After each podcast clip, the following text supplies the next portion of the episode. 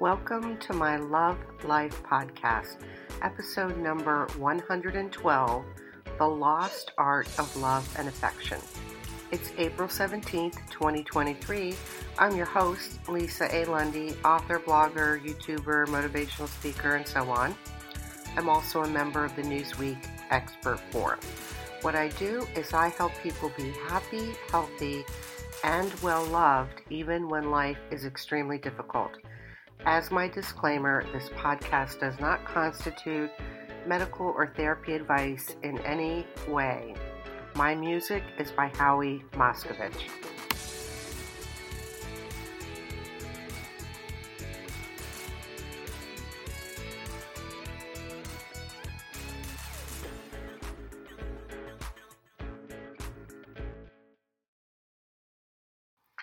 The Lost Art of love and affection. I love anything about love and love and affection. I have quite a number of things to say about this, which I hope will be very helpful and impactful to you in bringing love and affection to your life. Let's free fall right into love and affection. If you happen to be new to my content, I certainly hope you will visit my website at www.lisaalundy.com and enter my current giveaway because that would make me happy. I have a disclaimer, and this is my disclaimer.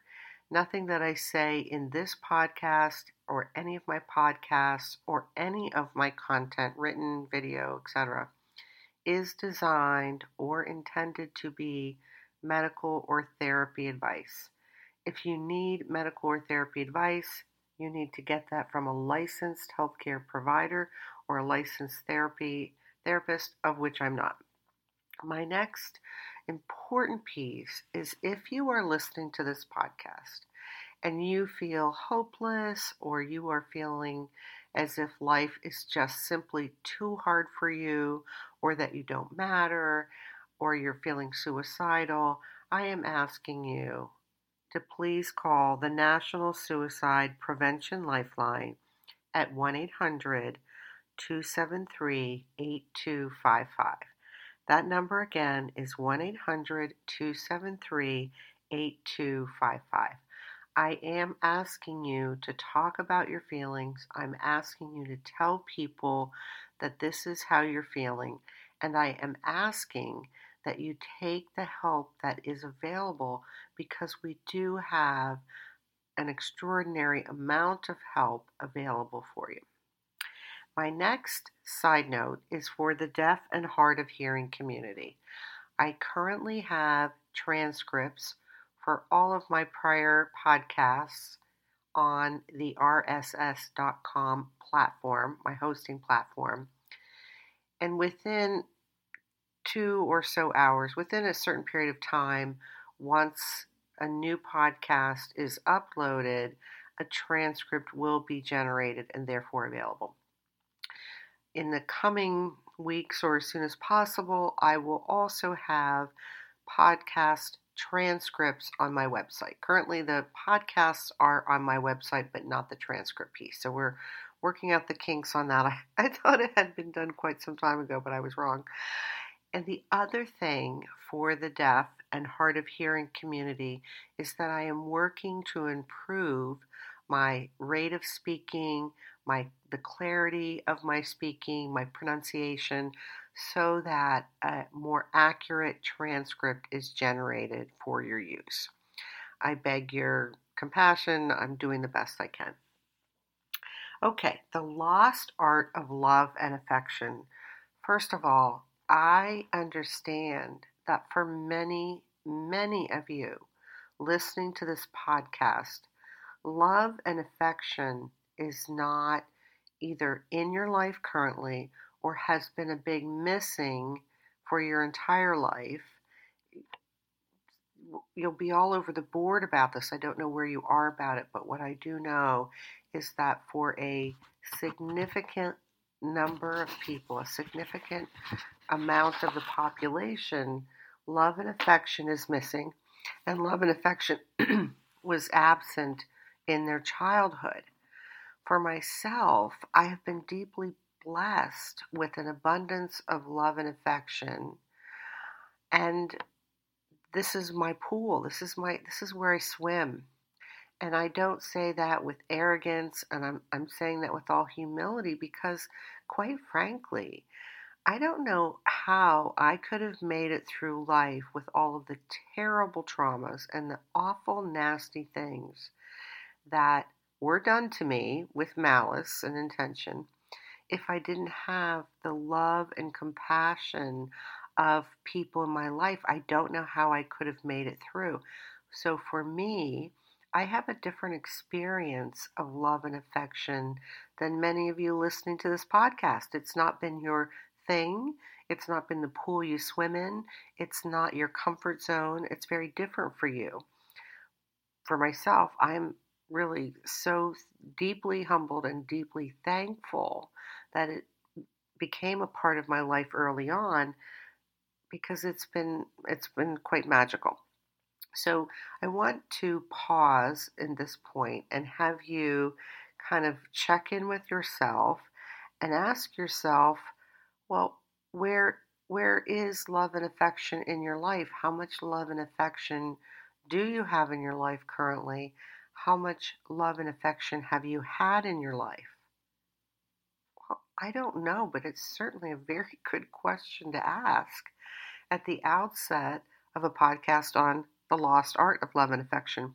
For me, it seems that love and affection is a huge missing out in the world. And it seems to me, particularly from some of the research I've been looking at, that it's a huge missing in too many uh, lives of children based on the ACE scores and other statistics. And it's not like I wasn't bullied as a child. Oh, I was teased in elementary school for being underweight and teased in junior high for being too ugly and barked at like the, the guys barked at me. I know. Guess what? I have those pictures. I can prove that. I can prove that. So it's not as if i didn't have traumas and terrible things. I just happen to have love and affection and gravitated towards that so that the bullying and the mistreatment and the difficulties i had based on how I was treated didn't triumph over me. So I want to share something that I wrote in my early 20s before I graduated from college, which is interestingly enough about love. Here goes Love, it is the essence of life, the essence of all meaningful relationships. Love, it is warm, caring, sharing, supportive, enduring, and trusting. It is given from the heart. Love, in its most powerful form, develops over time with years of careful nurture and patience. Love, and you will most certainly be loved. Which is interesting to me. I actually put together a draft of this podcast, and then it hit me out of the blue. Oh, I think I wrote about this in some of the things I wrote before I graduated from college. So I pulled out my book and looked in the back, yes. Which, by the way, all of the things I have written are on my website. You can find them. But I wrote several pieces about really hinting at affection, about friendship. But the last line of what I wrote back in the day, love and you will most certainly be loved, is a nod towards my one of my themes, which is to have you and to have all people in the world be well loved.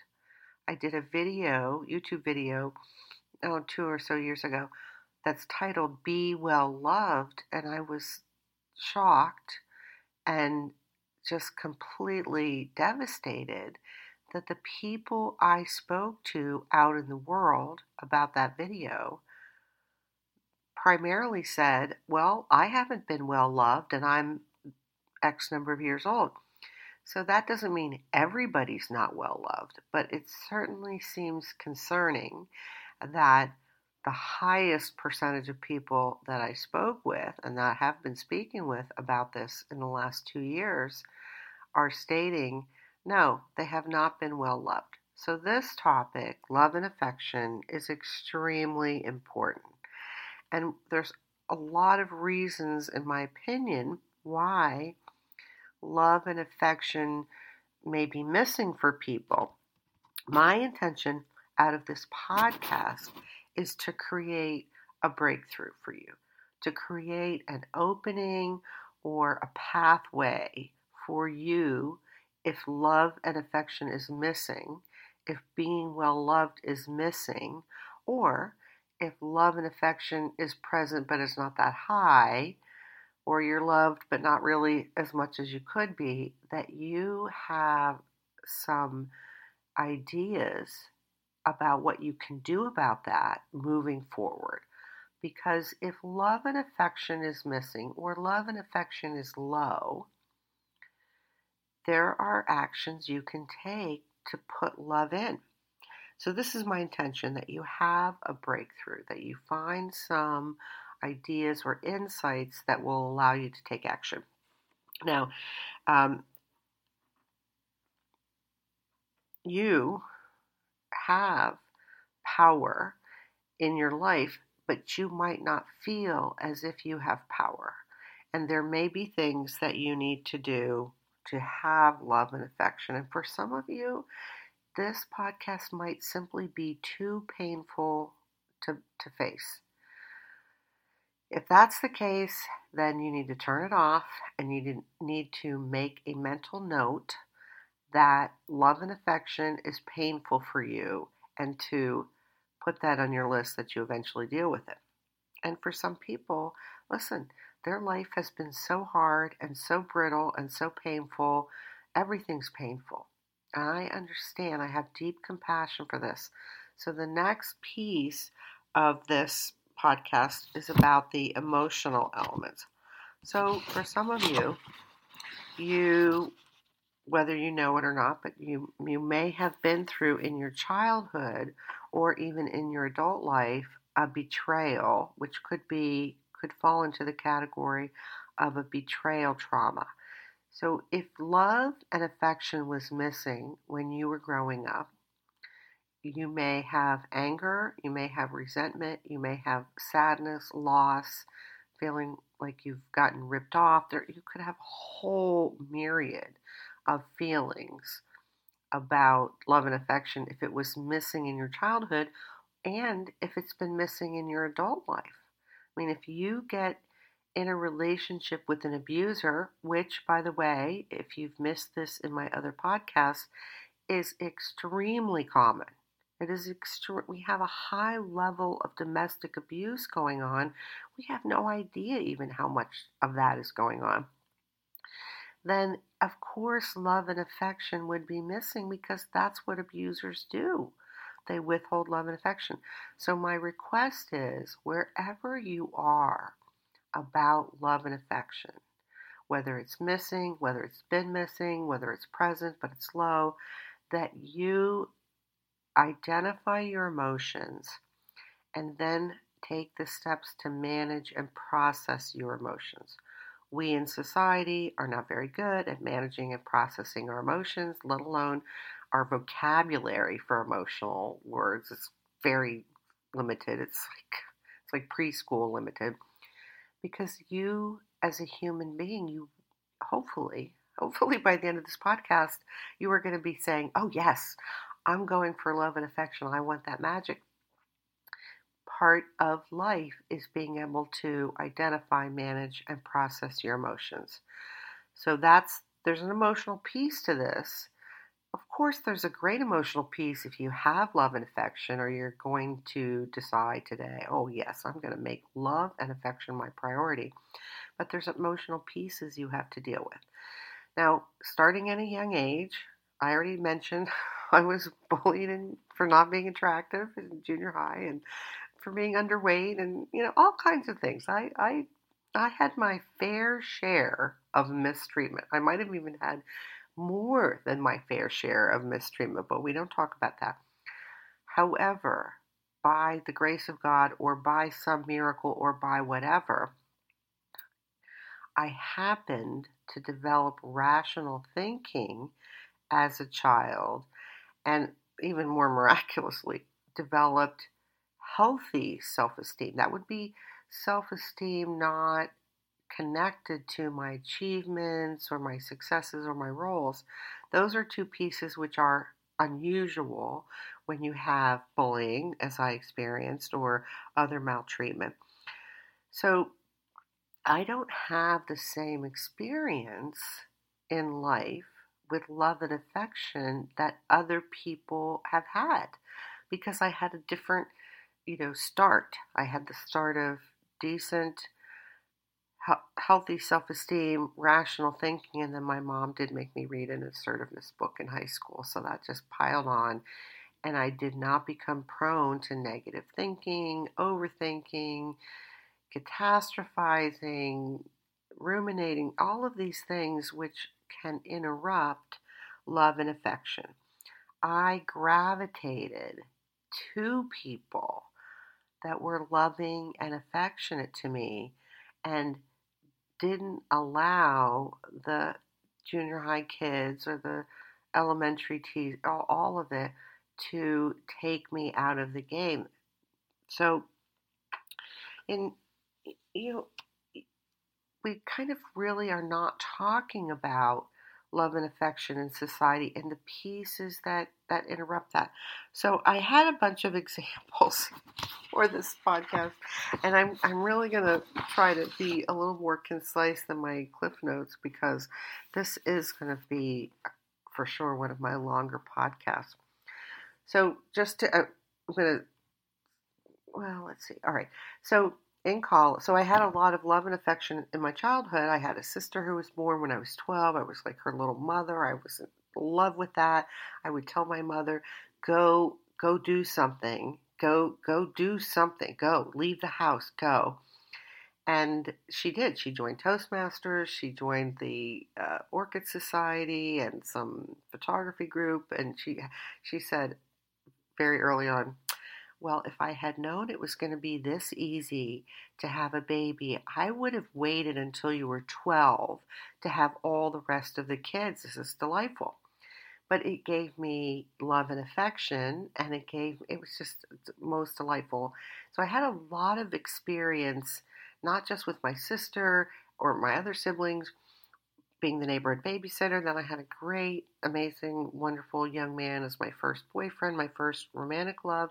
And then I segued into college and I was quite baffled, quite baffled, not happy that in college people would occasionally call me mom. And I was, let me tell you, if you are a college girl, being called mom is extremely uncool. It is like the most uncool nickname you could have, which, by the way, was not because of the clothes I was wearing. So this went on, and eventually one day I I just couldn't take it anymore. Someone, some girl had just called me mom. I took her aside to the corner of the room. We were actually, I think, at an ice cream social, and I said, I, I just have to understand why did you just call me mom? And she said, Oh, well, you always take care of everybody. You're always watching out for us. You do this and you're this way and this way.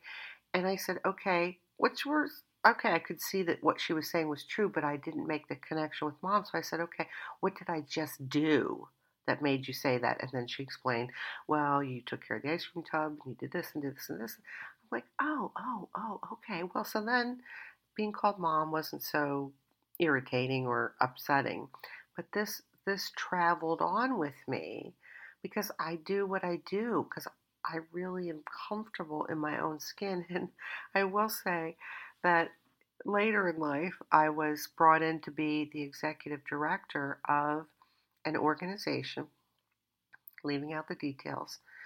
And my first email to the membership, I thought, hmm, how am I going to sign my first introductory email to all these people? And I thought, you know what? I'm going to be myself in this group, in this setting, in this organization. And if they don't like me, then they need to find somebody else. So I signed the email, Love Lisa, which nobody said a word about. but there was a huge ruckus about, which I never heard about for four years. And then four years in, we had a major medical conference and we had a gala dinner. And at the dinner, they were handing out awards. And then the two people presenting awards said, Well, now we're going to talk about who signs emails love their name. And they went on and on about who does that. So, of course, I knew in that moment they were talking about me because I was the only one who did that. Nobody else adopted that, that, that signature. And I looked around the room and it was amazing because people were shaking their heads, looking at each other in bewilderment, bewilderment and disbelief. Of course, the people who I had been emailing Love Lisa for four years, they knew it was me. But the majority of the, I don't know how many people were there, 200 people or whatever, they did not know. And I looked at my table and no, I wasn't sitting at that table with people who would have received my email. So they were looking at each other. It was really quite funny knowing that it was me. And of course, then it wrapped up with like, it was beautiful. It was a beautiful roasting. It was funny and it was sweet and it was thoughtful because they talked about how that's who I am and once they got to know me and saw how I do life and how I do, well, if I'm going to lead a group, guess what? We're doing it with love and affection, and it's going to be playful and it is going to be fun because those are some of my requirements. But that's not what most people do. It's just not. So that gives you kind of a sense of love and affection is important to me and I and I do take it wherever I go because that's me. It's not everybody, but trust me, it's very fun. Now I, I was a little stunned when they did the roasting that some of the doctors' wives were saying, Who who is this woman signing love Lisa to these to these emails? Like I had no idea that was going on, but it would all it all got taken care of and it all worked out beautifully because that actually is what the organization needed play, fun, love, affection, all the things that I brought to the table. So, where are you with love and affection? Where are you with love and affection in your friendships, in your platonic relationships, your romantic relationships if you have one, your family, your your kids, your pets, your friends? Where is love with your job, your career, your vocation? You know, where is is there love in your life? Well, I don't know where you're at about it. But this is the place for you to begin to look as we're talking about love and affection. And I I've I've claimed in previous podcasts I do need some more social connections because my friends either live far away or they're way more committed to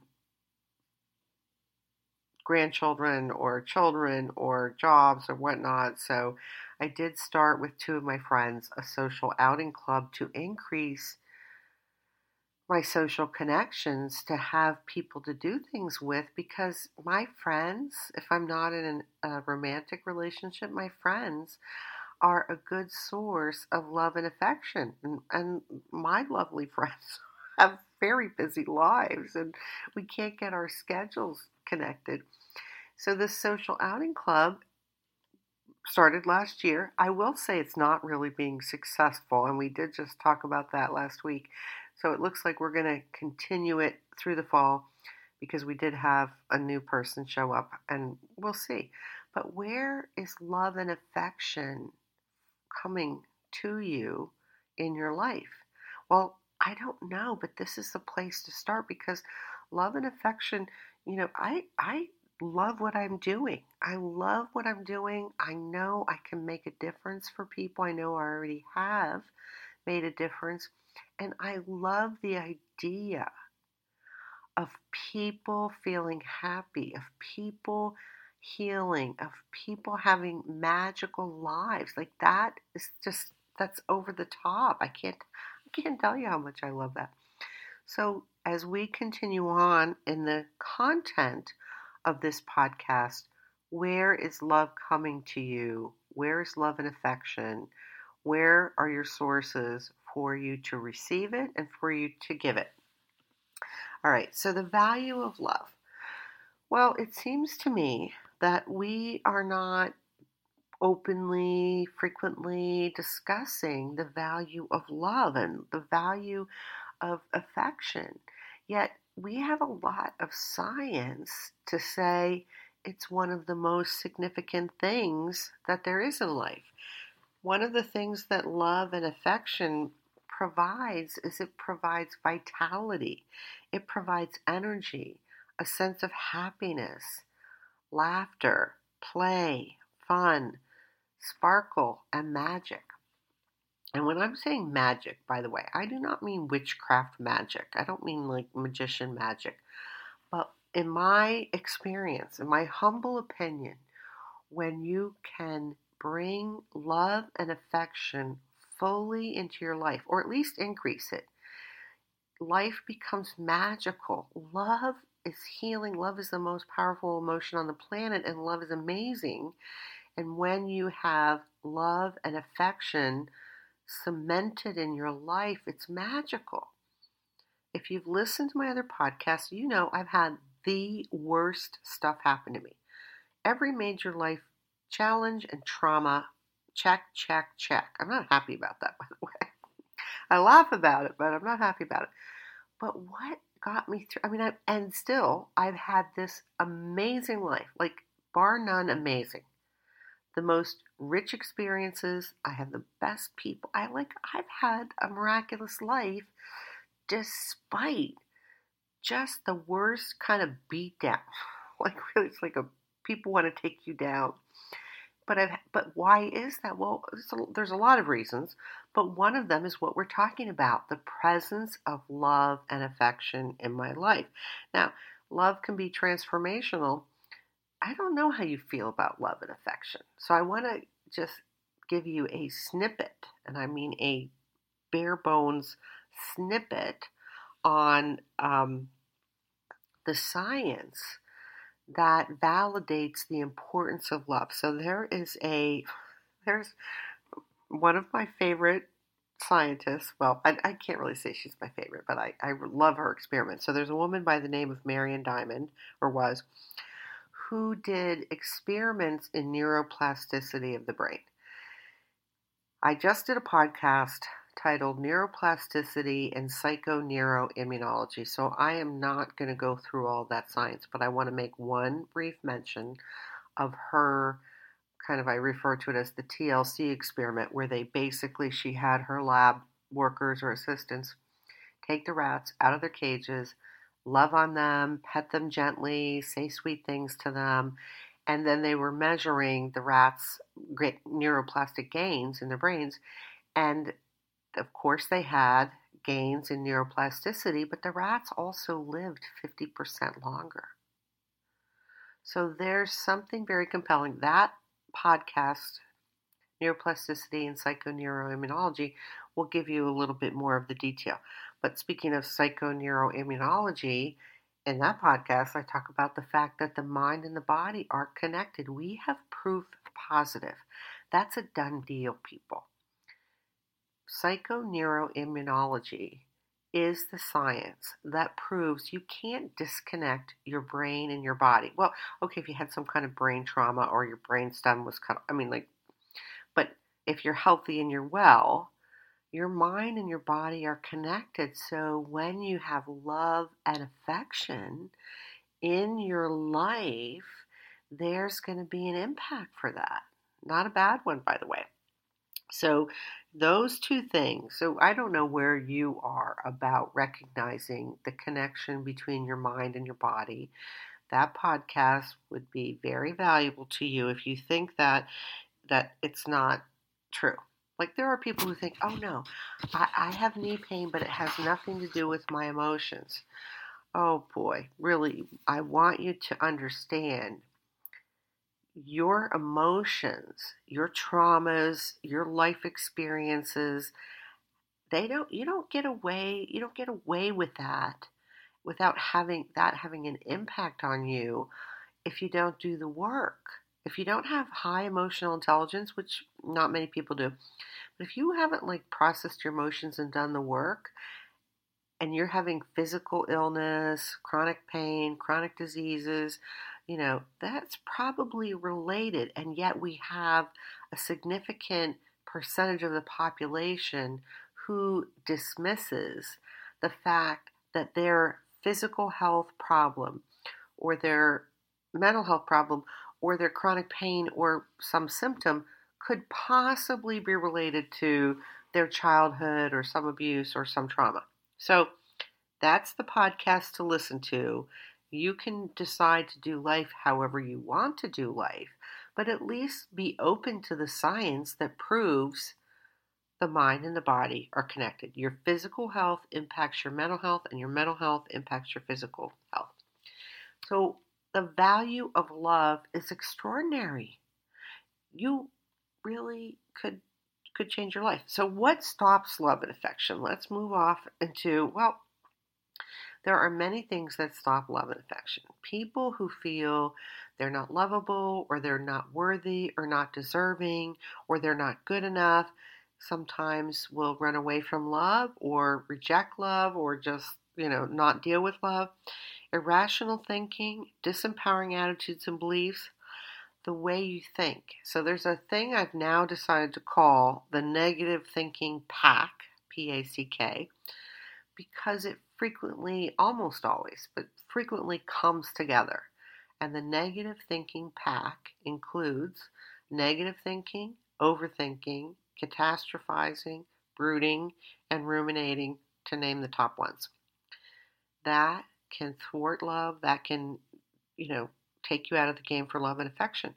Your concerns about what other people will think of you, fears, insecurities, self doubts, the possibility of rejection, unhealed wounds, traumas, betrayals, hurts, resignation, ego, pride, arrogance, righteousness, shame, embarrassment, lack of self awareness, trust issues, being guarded, running away from love, feeling you are unlovable, decisions that it's too risky or too hard or didn't work out before, not being able to deal with your emotions, not being present, saying no to love when it shows up, and self sabotage.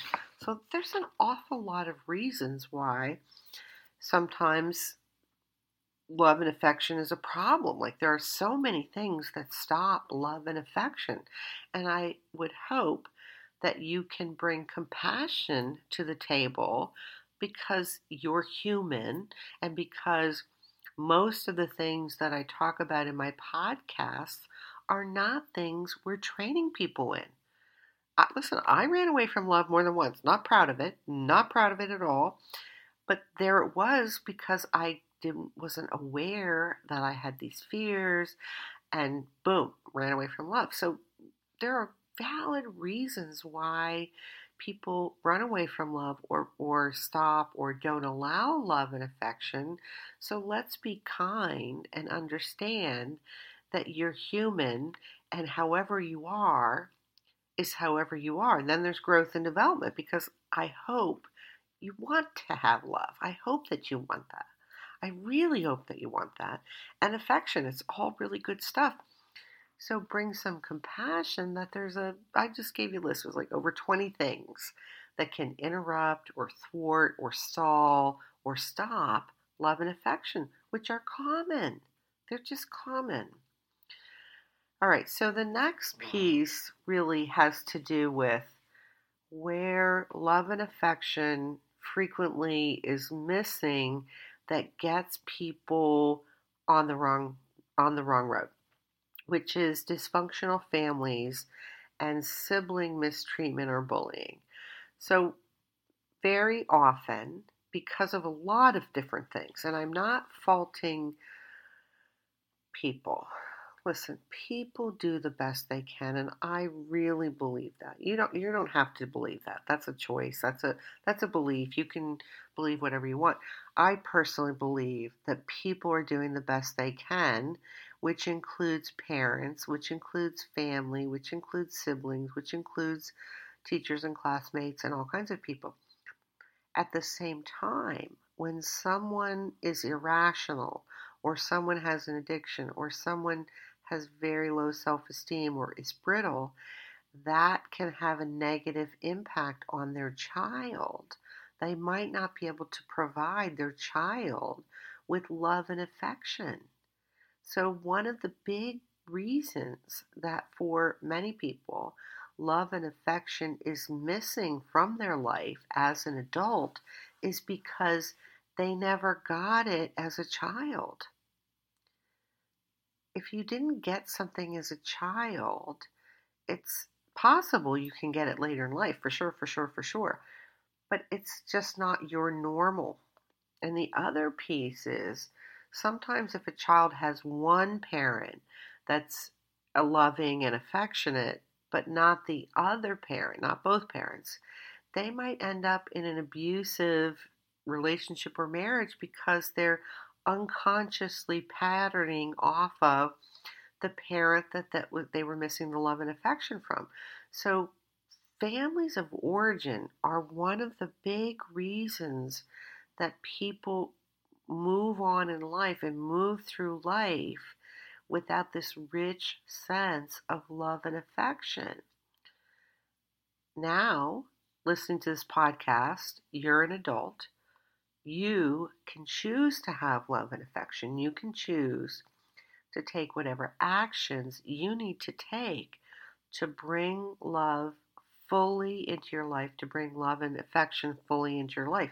You have a free pass before today's podcast. Actually, you have a free pass to do life however you want. I have no skin in the game about what you do in your life as long as you're not like doing something really bad. And even then, uh, probably not going to, I don't know. Anyway, all right. So, what I want to talk to you about next is some pieces that come into play with love and affection. So, if you never had love and affection growing up, it's not that likely that you'd have it in life. You could. You might have lucked out. You might have, you know, had some experiences where you started to realize, oh, yeah, this is great. But I don't want you to beat yourself up or be hard on yourself if love and affection is missing from your life right now, or it's low, or you never had it. And by the way, I do have a podcast titled beating yourself up or being hard on yourself because that's probably one of the number one things that people do in the world that we're not talking about, and it's not helpful. So, one of the pieces about so you're going to make a choice how you want your life to go, and I hope you're going to choose having love and affection be a big part of it. Now, I want to talk to you about when someone rejects your love and affection. Because, of course, that happens. And, and it happens like I talked about. I did a podcast called uh, "Running Away from Love." I'm not. I'm not proud of that, people. I'm really. I'm laughing, but I'm not proud of it. I'm not proud of it. But at the same time, I'm proud of the fact that I can cop to it. I'm proud of the fact that I can at least admit that I made that mistake. I I did. It was a mistake. It was my blind spot. Um, so many times people will reject your love and affection, and it will literally have zero to do with you. It won't be that they don't love you, it won't be that they don't think that you two would be good together. It won't be any of that stuff. It will be their own fears, their own insecurities, their own self doubts, their own, you know, their own stuff. So, and it's worse. So, this is the thing. When someone rejects your love and affection, well, that's hurtful. I mean, let's be honest, that hurt, that's hurtful. So, you will have to identify your emotions and then manage and process them. Here's what I know. If you have certain ways of thinking or certain traits you will feel worse and it will be harder for you to manage and deal with someone rejecting your love and affection. If you have healthy self esteem, and I don't mean healthy self esteem that's attached to your money, your success, your job, your roles, the you know, where you are in life. I mean, just feeling good about yourself as a human being, separate from your circumstances or your accomplishments. If you have healthy self esteem and rational thinking, it's going to be significantly easier for you to deal with someone rejecting your love and affection. So, if you have low self esteem and irrational thinking, that's going to be harder, in my opinion, based on the research.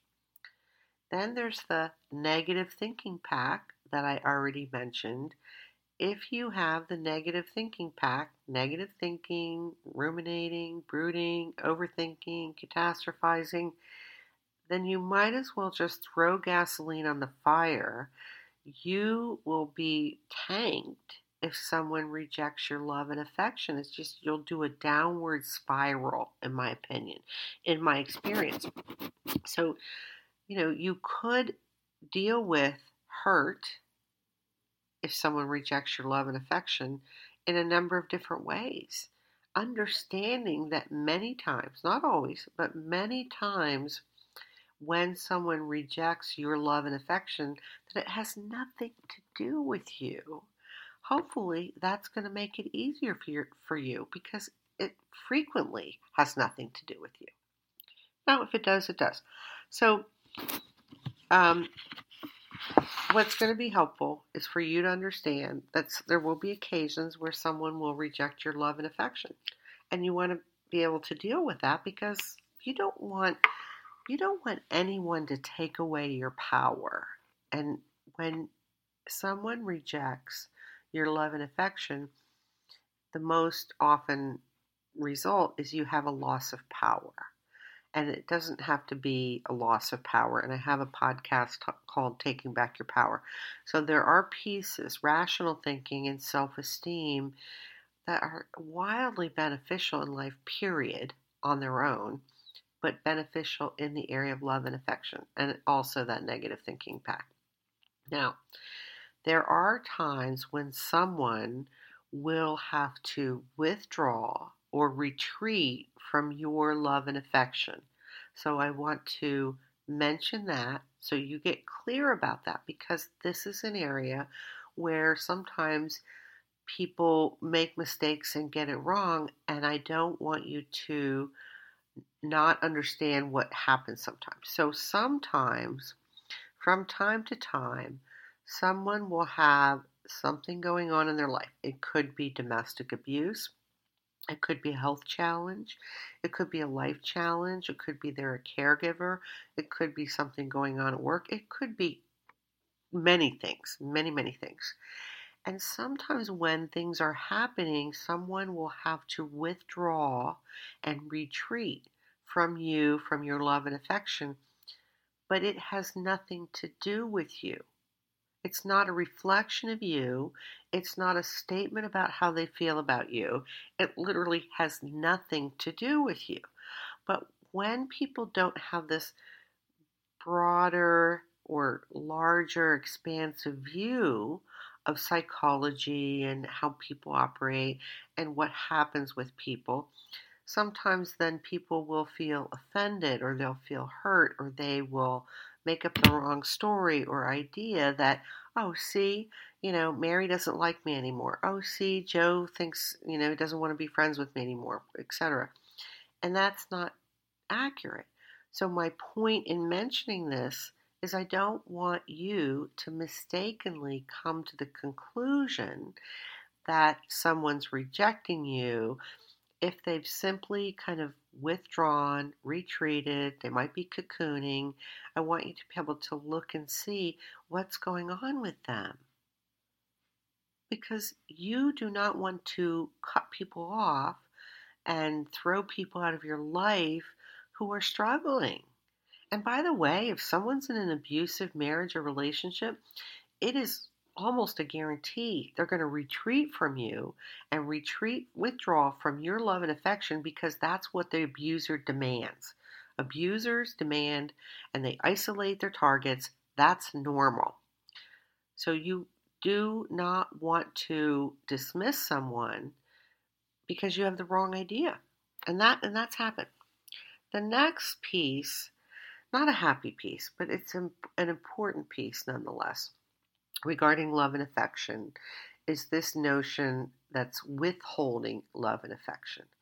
Withholding love and affection is actually an abusive action that falls under the category of neglect when it comes to abuse.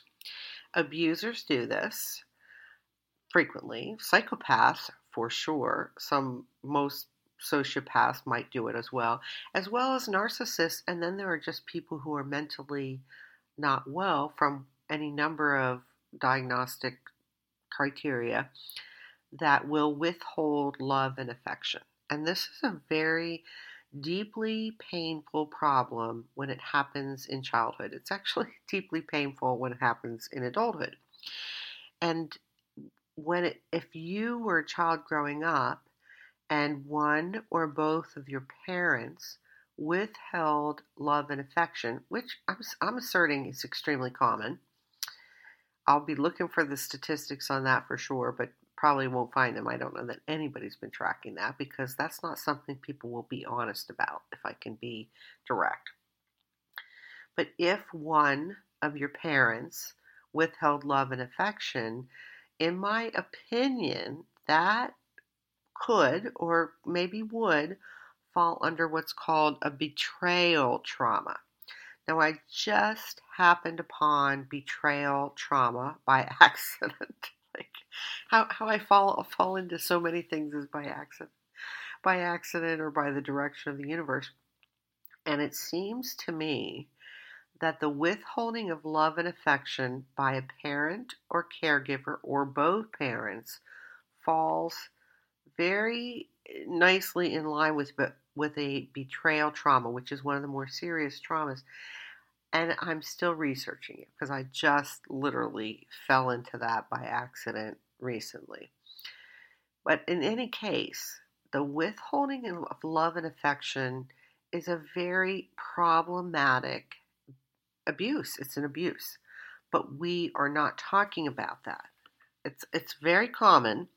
And if your parent or parents, gosh, I hope it wasn't both, but if your parent or parents withheld love and affection, there is it's extremely likely that you it was a trauma and you might have experienced trauma responses in your life that you don't even realize are trauma responses. Depression and anxiety, by the way, are trauma responses. There are many trauma responses. And depression and anxiety are just just two of them you know you may have it's likely you develop low self-esteem if you're not if your child doesn't receive love and affection in their formative years by a certain age it's just extremely likely they're not going to feel valued. They will not feel important. They will not feel they matter.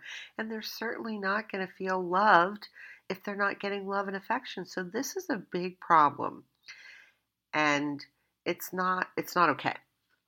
But it does happen in the area of love and affection that there are people who will withhold love and affection. That's not what you want. That's that's not love. The next piece is kind of seg- segues from the withholding of love and affection. And again, just to be clear, withholding love and affection is a form of abuse that falls under the category of neglect. So, this next piece is really about toxicity and love. I've heard people say in the past, oh, well, it's just a toxic love. So, I do want to address that. First of all, real love, in my opinion, is never toxic. It's just not toxic. However, we have people who are toxic and we have people who have toxic behaviors, and we have people who are psychopaths or sociopaths or narcissists or simply abusers, and, and they do toxic things. So that's one piece. If someone is an abuser, they're not only withholding love and affection, they're a toxic person. They're probably out to crush they're probably out to crush your soul. I, I don't know how many abusers are out to crush the other person's soul. That's a really good question. I'll have to. I, I'm sure I probably wouldn't, would never find the answer to that because we're not really being honest in that in domestic abuse, in my opinion. We're not really tracking some things. We're not. We really. Anyway, so, but there are some things that I think are very, very important to you to distinguish when there's some toxic behaviors because when a child grows up in a dysfunctional family of any number of degrees, sometimes as that child gets older, they will they will be struggling struggling emotionally. They may be struggling mentally. They may have a lot of struggles. But if you're the safe parent, if you're the parent they could count on, you're the parent they knew, they know that you love them, they know they can count on you, you may become the target from for some of their toxic behaviors or some of their vicious or nasty outbursts because they can't handle their own emotions and you're safe. And the other parent who would be the abuser or the nasty or the bad person or the evil parent or the psychopath, they they cannot share those emotions with someone who's that unsafe. So the reason I'm bringing this up is because if you're a parent, and this could also happen in in relationships, it could happen across the board in a number of, of a variety of ways. Having some understanding and not just just carte blanche writing someone off because they weren't nice to you or they said something that's mean. All of the skills that I've been talking about in the 100 plus podcasts before this one really are pointing to that. Yes, you want to have good, solid boundaries, and no, you do not want to accept abusive treatment from anyone. That being said, if you're the sibling or the parent or the aunt or the coworker or the neighbor, you could end up getting some toxic treatment or reactions because you're the one who loves them and you're the one who's safe. And in that case, you have to bring, you might have to get a therapist involved, you might have to get a consultation with a therapist you will have to look and see is this a, is this a pattern? How long has this been going on? When did this start? Is it escalating? What what is all involved? If it's someone that you love. No, you do not accept toxic treatment. And at the same time, when you're the loving one, when you're the safe one, when you're the one that is reliable and consistent, you may end up being the safe place for them to dump their emotions. In which case, then you get, have to get back with them and say, okay, here's the emotional pieces that are going on. This is how you've been acting, which is not okay. Here's the issues we need to look at and take this to your therapist or however you have to deal with it. But the reason I bring this up is because when people don't understand human behavior and they don't understand a basic piece of psychology, they go off the deep end. They write off their mother, their father, their brother, their their child, their aunt, their uncle, their their nephew, their niece, their coworker, their neighbor, their best friend. And it's a mistake. So no, love is not toxic. It is never toxic. Yet sometimes people, good people, really good people, will make mistakes and behave badly. So I want you to be able to bring in some basic psychology because you don't want to just throw people away. I mean, I want to be able to make mistakes in my life and get things wrong and then clean it up. That's what I want because I'm not perfect and I'm not trying to be perfect.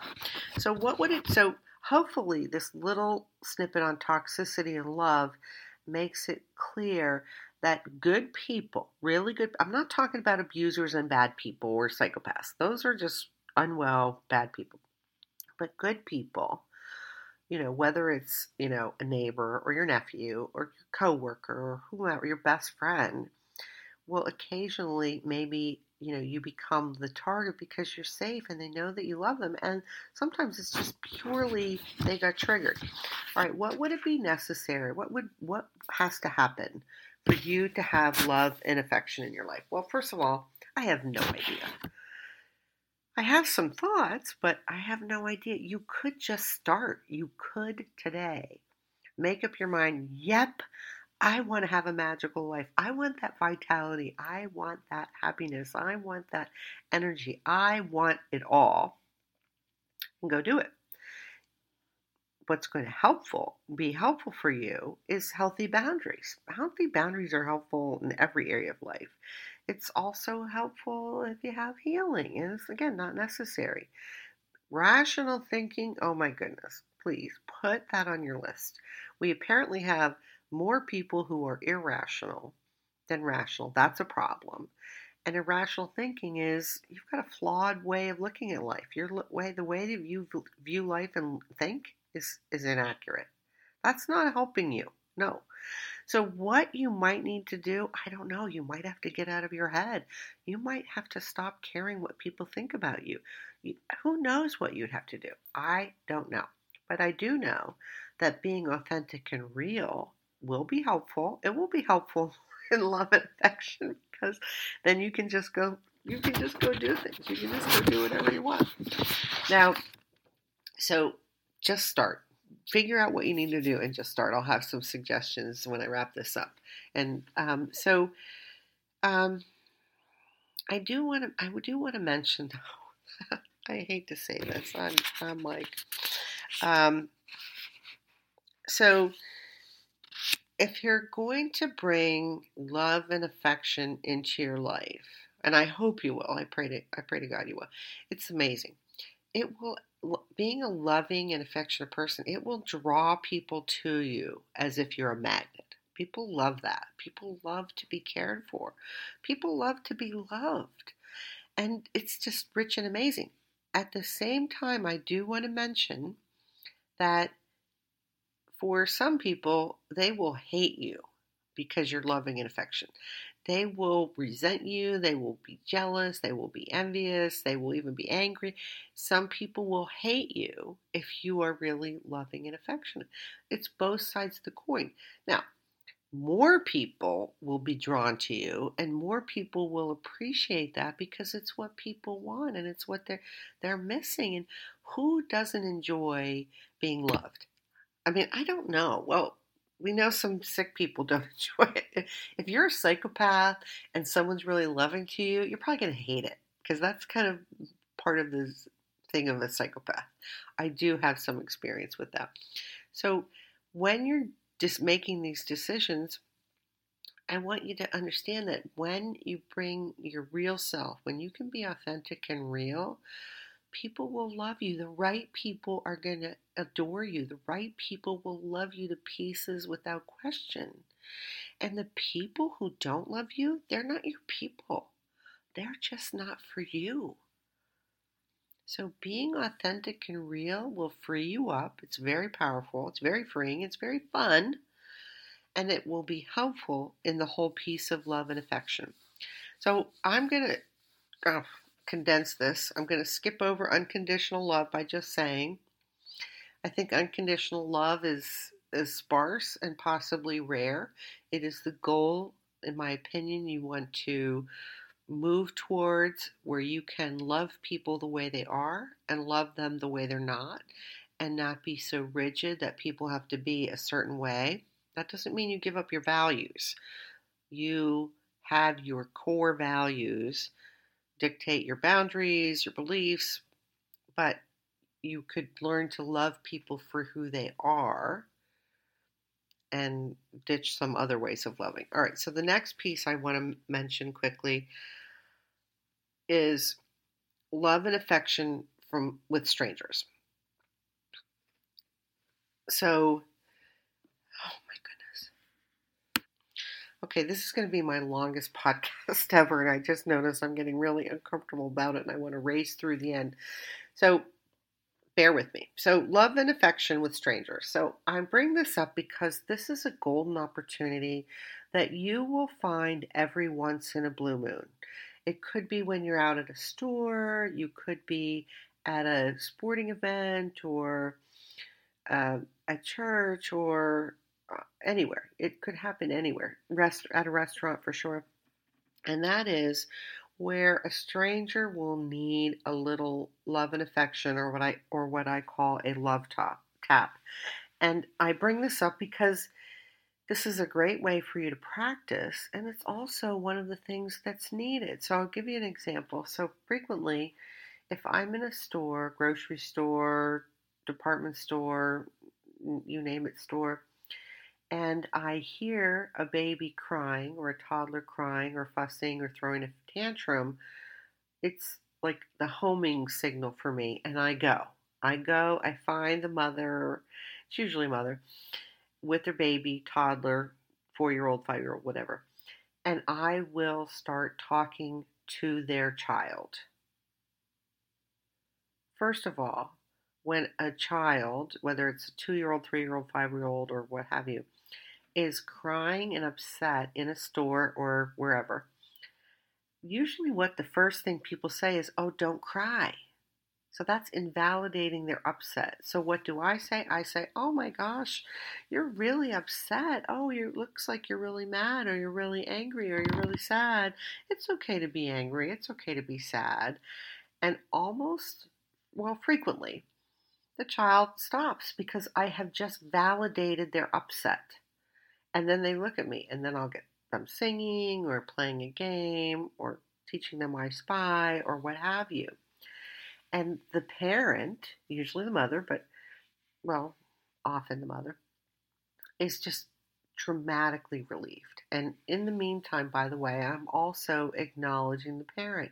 I hope it's okay. I'm talking to your child, and they're like, oh, yes, oh, yes, please help me. And I'm acknowledging the parent. Look, you're doing a good job. Like children cry, this this stuff happens, and and the next thing you know it, the child's happy, and off the parent goes. And when you can acknowledge the parent and give them that little encouragement, give them that pat on the back, and at the same time, help their child stop throwing a tantrum or being upset. It's amazing. It's beautiful. It's very rich. I've, I've even had, I mean, one parent took their kid out of the cart in the checkout line and handed me handed the kid over to me because like, here you go, here you go, and I said, okay. Well, one of my kids was with me and they were a little appalled, and I, you know, got the kid so the child wasn't upset anymore. And then, you know, they were finished checking out and everything was happy. And they just looked at me and said, Oh my gosh, like, what would we have done if you weren't here? Well, they would have had a crying child through the rest of the checkout. These are little opportunities. One other quick example, and I'll tell you why this is important too. So, one time I was at a store, I'll leave out the details, and this woman, older woman, was at the checkout or checking out, and she was having an emotional um, upset. She was crying. And everyone just stopped. Nobody talked to her. Nobody knew what to do. Everyone basically froze. So I was a couple feet away, but I went over and I said, Hi, can I put my arm around you? She said yes. She started sobbing. I said, It's okay. I don't know what you're dealing with, but whatever it is, I'm here to help you. We'll get through it. And she said, okay. And then we kind of went off to the side so someone else could go to the register. And it turned out her husband had recently passed, and she was in the throes of grief. And we had a lovely conversation about her husband who had passed away. And meanwhile, everyone in the store is just watching this unfold. And so we got her, I got her sorted out. So she then she felt better and she could go back and, and continue checking out. This is the thing people avoid these situations because they're uncomfortable. They're uncomfortable in being with people and expressing their love and affection. I understand that, but this is what's possible if you will grow your own emotions, be able to be authentic and real. I mean, I really don't care what people think of me you know, yes, I'm going to walk up to a stranger who's struggling with a child, whether it's in the parking lot, whether it's at church. I mean, I've had people, their kids come over the pew and they're sitting with me drawing. during Mass and the parents are like praising God.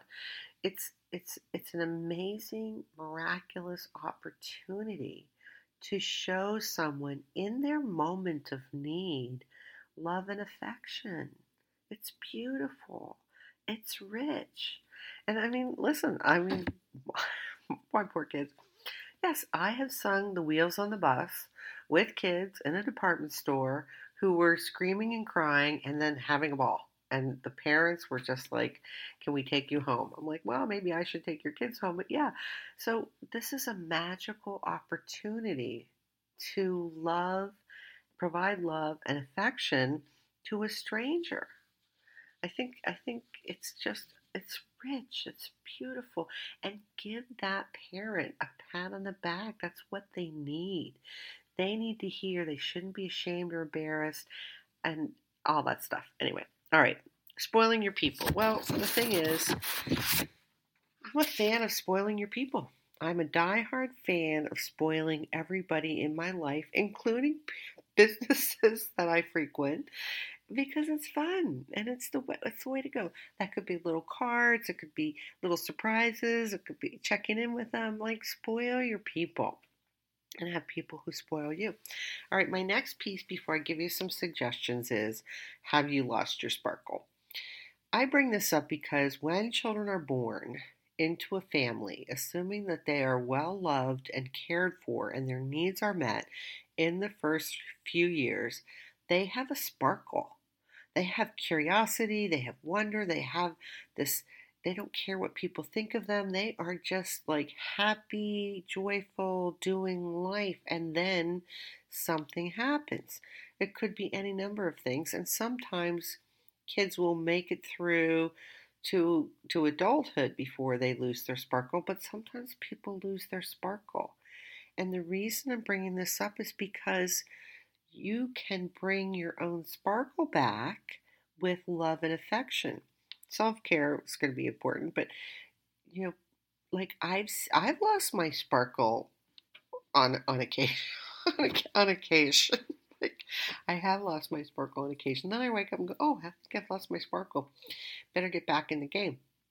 But you can you can regain your sparkle with intentional actions dedicated towards bringing love and affection into your life. Which, by the way, one, one big reason for a loss of sparkle in children and adults is abuse.